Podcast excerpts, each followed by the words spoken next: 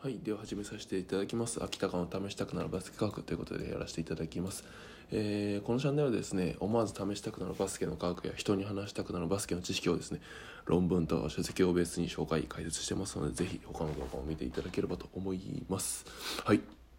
で、今回は、えー前回に引き続き、富樫勇樹さんの、えー話となります。えー日本初の1億円プレイヤーの6つの考えとはというところで前回1つ目2つ目の話をさせていただきました。で今回が、え3つ目4つ目で、えーアメリカで感じた違いは痛みっていうのと、えー自分で変えられないことは悩まないっていうその2つについて始めしたいと思います。はい。では始めさせていただきますが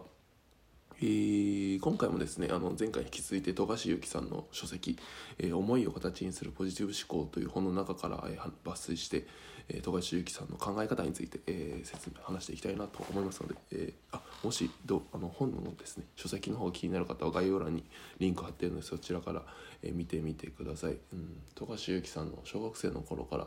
中学、まあ、高校でアメリカ行かれてでその後秋田ノーザンハピネッツ行って、えー G リーグ D リーグで、えーマブスですね。にマブマブスの方行ってで千葉ジェッツ行った。間違えてないよな。そそんな経歴だと思うんですが、えーそこら辺の、えーところを背景に持たれてるのでそこの内容ですね。どういってどうやった、えー富樫さんが考えて、えー成長していったかっていうところが書かれている本なのでぜひ気になる方は、えー概要欄の方を見てみてください。面白い面白かった。面白かった面白いので見てください。はい、えーでは早速始めますがえー、とアメリカで感じアメリカで感じた違いとは痛みっていうところで、えー書いてあります。でうん早速言いますが、えー、と富樫勇樹さんこの本の中で言ってるのが日本の中学にいた時は、まあ、ハンデらしいハンデを感じてなかったと。ただアメリカの高校に入学した途端に、まあ、それが変わったと。何が変わったかっていうと、まあ、自分の、まあ、富樫さんって、まあ、当時何センチか分からないですけど今は1 6 7センチで、まあ、高くないと、まあ、B リーグの平均も1 9 0センチで NBA の平均も1 9 8センチなので、まあまあまあそこそこ小さいというところになっていきます。でえーアメリカの高校に行くとですね1 9 0センチのポイントガードとマッチアップすることになったと。まあすごいですね。高校1年生でもう1 9 0センチとマッチアップするって日本でも多分ほとんどないと思うんですけど、まあ、まずそれがあったと。で身長についてはまあ大方予想はついていたと、うん、まあそれぐらいでかいだろうと。ただ別のところで驚いたっていうところに抱えていてます。それって何かっていうと本に書かれてるんですけど痛みというところになります。日本にいた頃はその痛い体の接触とかをして痛いと感じたことはなかった。けどアメリカに来てバスケするプレーするたびに、ね、痛みに悩まされたっていうふうに書かれています。これ非常に面白いなと思っていてどんだけアメリカの選手がこういとわずにどんどんどんどん接触をいとわずにどんどんぶつかってくるかってことが分かると思います。で、ま、さらにまだ書かれてるのが、まあ、アメリカでプレーしている選手はアグレッシブさが桁外れと、えー相手を弾き飛ばすくらいの勢いでぶつかっていかないと勝負できないことを意識的に叩き込まれているのだろうというふうに書かれていますだからやっぱり、うん、アメリカの選手っていうのはフィジカル面でも、えーまあ、強いんでしょうけどそれよりも何よりも当たるということに対しての、えーあまり意識がな何ですかね意識が高いというか、えーどんどんどん接触させるっていうことなんだと思います。うん、そうですよね。あのーたただただ富樫さんも2ヶ月ぐらいでこの体の接触が慣れてきたということなので、まあ、環境に飛び込めば、え慣れてくるということなのかもしれないですけども、えーまあ、体の接触、まあ、重要なのかなというところを改めて実感するところでございます。はいでこの動画でも過去に桜花学園の強さの秘訣のファンダメンタルとしてボディチェックっていうところを紹介していますけどやっぱりそそれは非常に大事なのかなと思っています。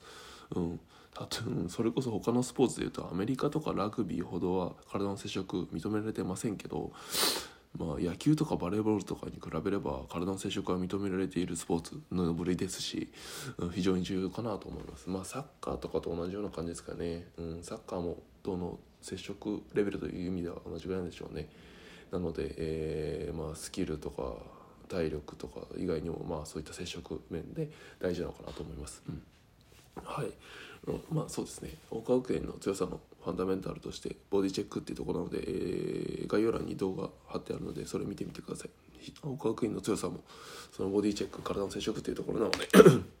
非常にえ重要だと思うので、えー身につけていただけるといいかなと思います。でこれ今回面白い記事があったんですけどちょっと富樫さんとはずれるんですけど、えー、と大岡学院の井上監督と,、えー、と福岡大大堀高校の片峰監督あのの対談っていうのがバスケットカウントっていうとこの、えーブログの記事で書かれてるんですけど、えー、とその片峰監督がですね男子も岡学園のボディコンタクトの量と質を見習うべきというふうに 言っています。非常に、やはりボディコンタクトが今後の日本のバスケの日本のバスケを向上させる改善させる一つのテーマなのかなと。まあ片峰監督も、えーそういうふうに岡学院のことをの岡学院のボディチェックっていうのをやっぱりちょっと、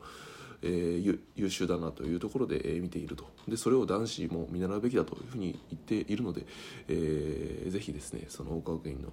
ボディチェックまあ、アメリカに行っても体の接触っていうのは絶対あるので海外での選手でやる時もボディコンタクトが重要になってきますのでぜひ覚えていただければと思います、うん、この片峰監督って多分おそらく年齢同い年なんだよな。30今年34